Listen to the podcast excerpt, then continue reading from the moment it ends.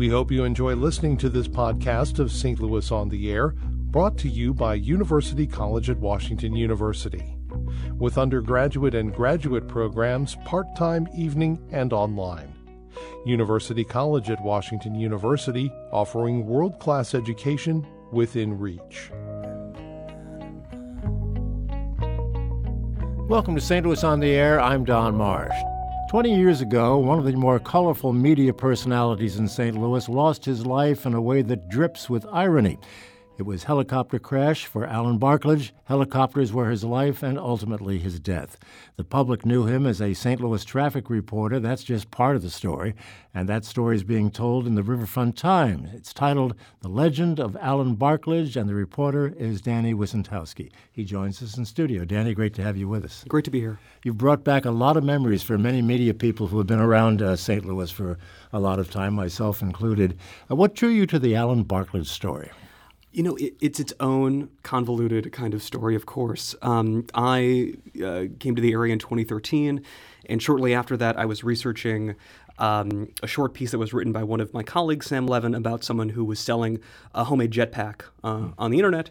This led me to um, someone who had known Alan Barklage, um, and this this source uh, ended up not being part of any story, but he did tell me this incredible story about his friend who had, you know, survived all of this um, this drama, this this hijacking attempt, uh, killing a woman midair, and then dying in this helicopter accident, and it was filled with so much uh, drama and, and, tragedy, and you know a figure that, that sounded something close to a superhero, um, and so I just kept uh, being fascinated with it, and eventually my interest in Alan Barklage actually led me to one of the hijackers who were trying who was trying to escape prison in 1978 um, that became its own story, but I always wanted to put something together about Alan and that he deserved sort of a full, comprehensive accounting of a remarkable life. And so I'm glad I could I could finally do that. Yeah, it's fascinating reading. Uh, and his heroics uh, started long before St. Louis. I mean, he was in Vietnam and was lucky to get out of that alive.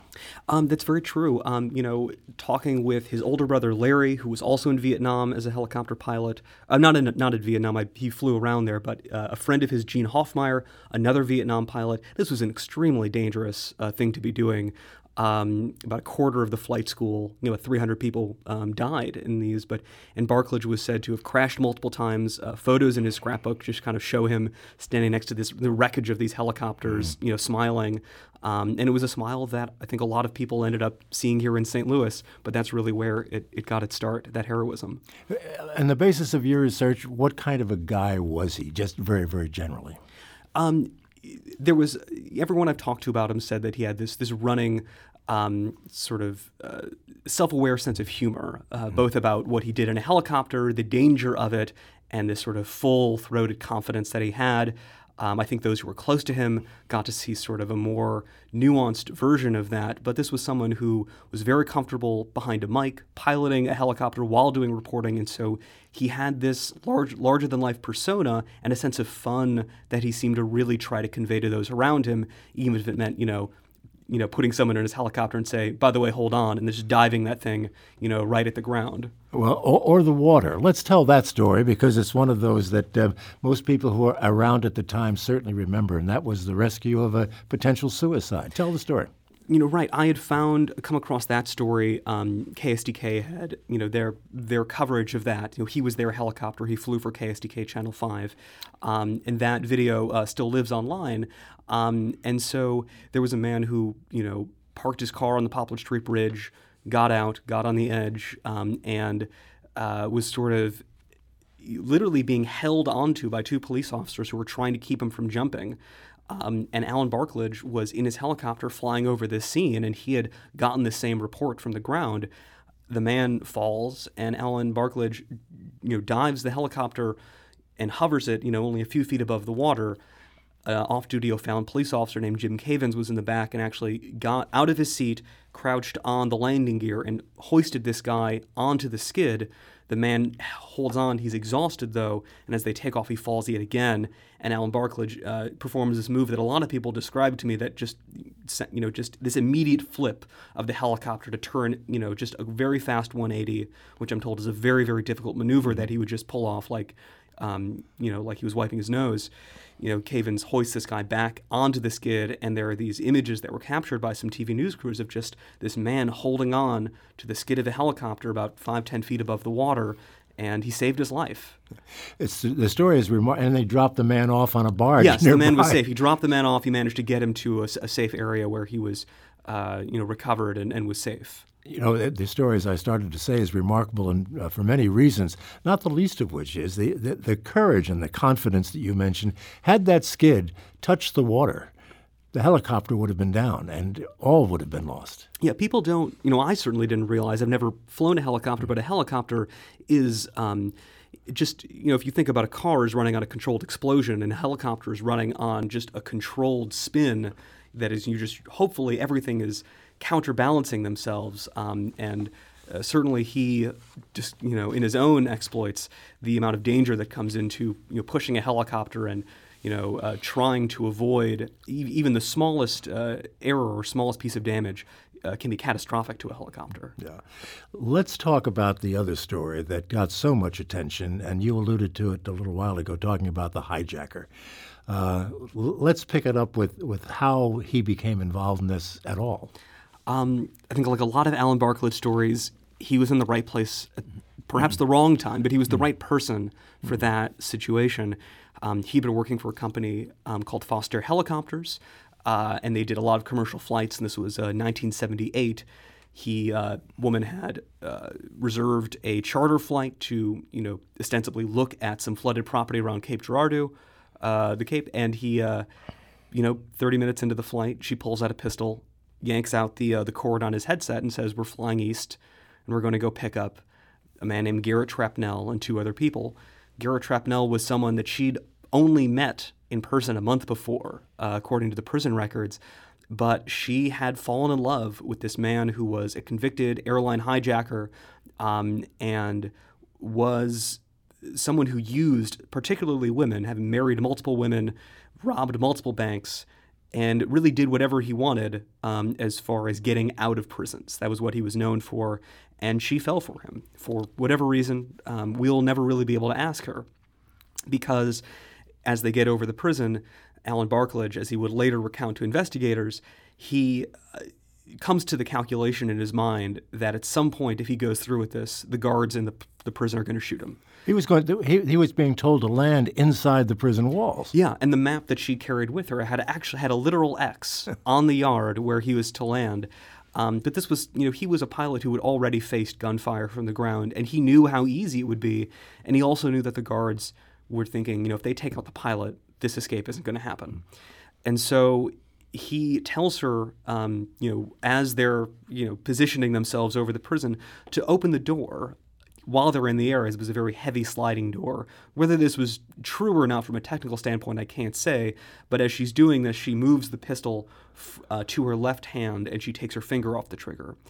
And he turns around, he completely disengages with the controls, and he grabs the pistol out of her hand and then he turns back around to make sure that to continue flying the helicopter. The helicopter is at that point, you know, if you're un- an uncontrolled helicopter is not the thing you want. It is just a spinning catastrophe without someone holding on to it. Um, and he notices that she is reaching into the briefcase that she had brought with her. That briefcase is filled with guns that are meant for the prisoners. And according to Barklage, you know, she says something like, "It doesn't matter. I have another." And he then fires, uh, he pulls the trigger five times. One is a misfire. Three bullets strike her, one through the head. And uh, according to accounts, he is just wildly shooting and he blows out one of his own windows. He then again turns back around to control this helicopter and lands, you know, not on the X where uh, he was supposed to. Outside the wall. Yeah. Well, he, he lands next to an administrative building, oh. which is within, you know, there are several additional fences hmm. between now him and the prisoners yeah. who are um, the the prisoners who are waiting there um, don't actually see the helicopter, um, but they can hear the engine cut off, and they don't see the helicopter where it's supposed to be, and that's when you know. Uh, the aftermath begins. Right. Well, he regretted the fact that he killed this woman for the rest of his life. He had he had actually hoped that that would not have been the case.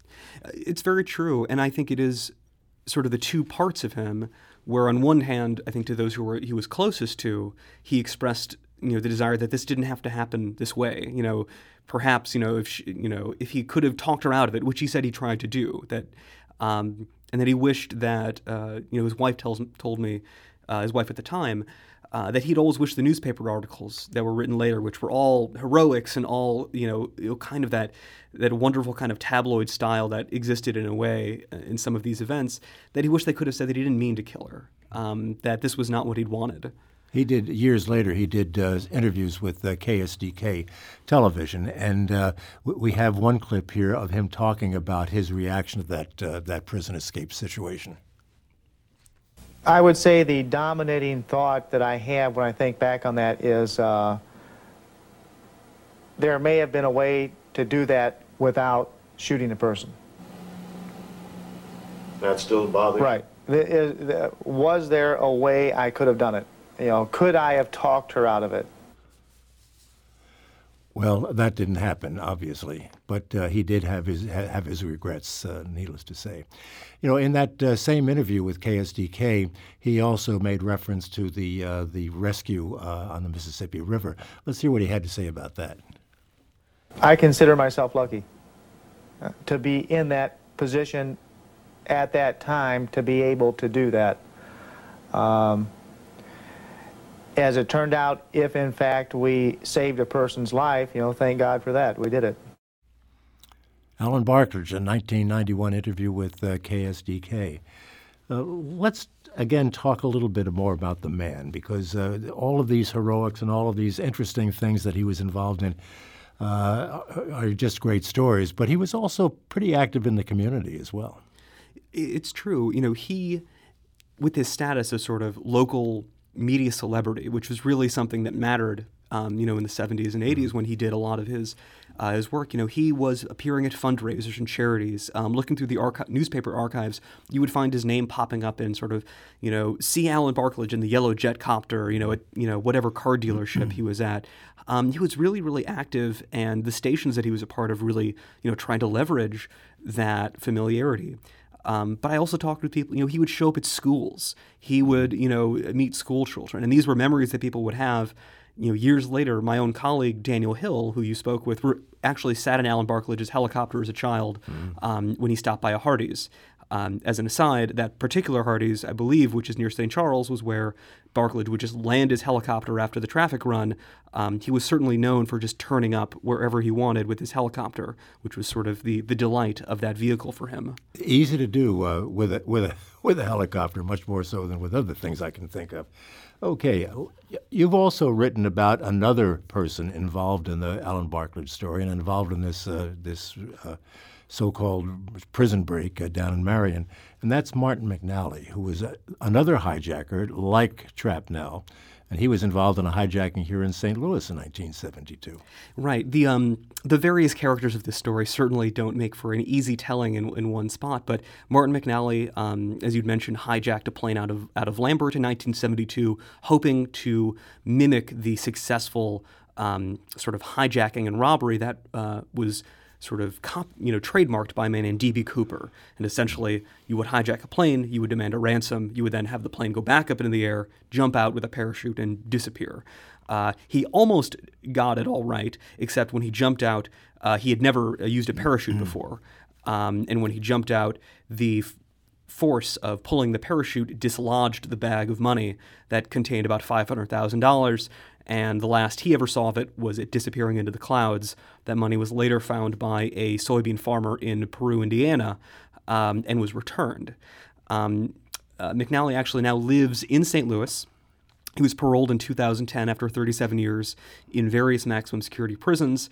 Uh, his story is uh, quite interesting, um, but you know one of the things when I began to interview him um, was just this sense of awareness and regret of what he and Garrett Trapnell had done to the Oswald family. And in, in many ways, McNally is not uh, a picture of regret over his previous life. This was mm. someone who who was very decisive, who did what he wanted, who wanted to escape for a reason, who wanted to rob a plane for a reason. Um, but I think now, in you know, he's now in his early 70s. Uh, the manipulation of Barbara Oswald, you know, promising her a life that she didn't have. These were letters uh, that Trapnell was writing her. McNally was sort of in on it and encouraging this. Um, and of course, there is a double tragedy to that family as well, in that Robin Oswald, uh, Barbara's daughter, incredibly hijacked an additional plane in 1979 on the day um, that Trapnell and McNally were to be. Um, the jury verdict was returned. The 17 year old teenager, the daughter of Barbara Oswald, gets on a plane in St. Louis toward Kansas City. And five minutes before it lands, she reveals what she claimed were dynamite, but were actually road flares, and creates this entire second drama. And for Alan Barklage, to return to him, this was, I think, deeply painful. Um, and his wife said that when he ended up getting a call from the FBI, you know, that woman who you shot in the helicopter, her daughter is now hijacking another plane. He immediately offered himself as a hostage, as an exchange, and he thought that that this trauma that he had caused was now coming back to him, and he would have some responsibility. Robin didn't take him up on that offer, and she event that hijacking was eventually resolved peacefully, and uh, she was arrested and I think released after being in a juvenile institution. But again, Alan Barklage's life just kept intersecting with these incredible moments, and those who are still around who remember them, you know, Martin McNally, who now is living with, with these memories of crime, and those who remember Alan Barklage, I think everyone I've talked to are just sort of still astounded just to think that one person lived through all of this stuff you know, you can't make this stuff up. I mean, this this is uh, truth is stranger than fiction. I happened to be at uh, at the Lambert Airport that night and was there for many hours when McNally was. Uh, oh my gosh! And and I think people who were around then will remember this, and that was that there was a fellow who was listening to the traffic in a bar across the street from the airport. Who was so incensed by what was going on as the FBI was negotiating with McNally that he went downstairs, got in his car, a Cadillac, crashed through the fence at Lambert, got onto the runway, and drove right into the nose of the of the American airliner that McNally was uh, negotiating with uh, in with the uh, with the FBI. The plane had just been refueled. If it had hit one of the wings, it would have blown the thing sky high. I know it's it's incredible. And that guy, um, David Hanley, David Hanley, um, later claimed to the Associated Press that he had no idea why he did it, and he had lost all memory even of, of the inciting emotion that had caused him to do this. And uh, there's always one other crazy aspect to this to this story. He's lucky he survived because it could yes. have been it could have been turned out very yes. much. Uh, he was he was heavily injured, but he survived. Yeah. Okay. All right. Back to uh, Alan Barklage. Let's talk about the end. Um, he was always tinkering with uh, his toys, and uh, he he found one that turned out to be ill-fated. Obviously, it's it's really you know tragic. Leading you know Alan Barklage uh, was an aficionado of go karts um, and a tinkerer. Mm-hmm. And from what I've been told, um, this helicopter that one would buy in a kit called the Revolution Mini 500. Um, several hundred were produced. Not all of them were made. They cost about twenty or thirty thousand dollars. They were very, very light. They were single seater. They did not have um, you know crumple zones as one would find in a car, but there were versions of that as well in helicopter landing gear. Um, but it was extremely fragile. And he believed, uh, because he had done so much tinkering with this go kart engine, which shared uh, mechanical similarities with the Rotax engine that was inside the helicopter. Unfortunately, as later investigations would show, this this engine was not designed to be you know cranked at full power all the time, which is what a helicopter engine needs. Um, and it, there was I managed to find the owner's manual from the early 90s where it actually says this engine occasionally turns off. Do not use this engine if you ever have to make an unpowered landing. And anyone who's been in a helicopter, I think, knows in a similar way that a plane, even without its engine, you can glide it down to the ground if you have enough momentum. A helicopter can do something called auto rotation, which again is as long as you have momentum, you can still use the the the air moving past your own rotors. Unfortunately, the the error or the the malfunction that occurred uh, on September 19th, 1998, um, according to the the later uh, investigations, the engine just seized and it appears um, that Alan tried to clear um, some power lines that were near there.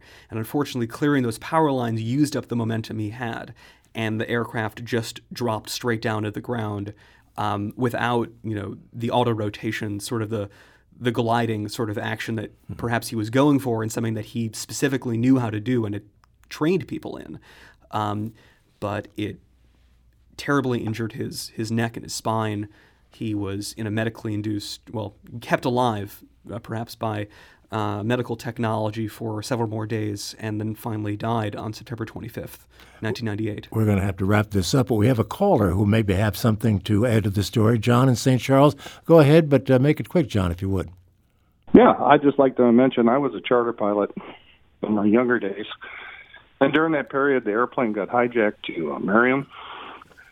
I was able to fly the FBI uh, negotiator, Mr. Flynn, to uh, Marion, and I had no idea what was going on. And I flew the guys there and uh, got to witness the entire thing behind the scenes. Oh wow, what an experience for you! Do you you recognize the name Flynn, Danny? No. Okay. Interesting story, John. Thank you for bringing us uh, into it. We we have to go. I'm sorry to say, but uh, thank you for giving us a call. Denny, would you like to have known Alan Barklage? I, I would have loved to meet him. I, I think the combination of confidence that he had to have in his own abilities, but also uh, the level of thrill seeking. There was there was an element of exuberance and delight at the things that he could do in a helicopter and the way the world looked, and looking over the scrapbook that he kept. Uh, you know, to get a, a, sense of the things that were important to him. And there were these photos that he took of the arch, you know, piercing the clouds above St. Louis, or the various helicopters he rode, and even the helicopters that were destroyed by, you know, Viet Cong, you know, uh, gunfire, or another helicopter that had just ex- almost exploded as it took off. But he, he kept these things with him because he saw part of himself in this machine and, and in that that arena in the sky. And I, I would have loved to just to hear him talk about what it would be like to fly and what things he loved to do or how he could make things that seemed so difficult or, or dangerous so easy and to have so much fun doing it. And I, I think those are the things I wish I could hear him talk about today. Take it from me, he would not have been reluctant to talk about flying. he loved to talk about it, and uh, as I say, many people in the media knew him fairly well because he ferried us all around at one time or another, and frequently many times. Danny Wicentowski, thank you so much for being with us, and thank you for your stories in the Riverfront Times, mm. with with photos as well. So some of the things we've talked about, you can actually see. That's Danny Wicentowski of the Riverfront Times. This is St. Louis on the Air on St. Louis Public Radio, 90.7 KWMU.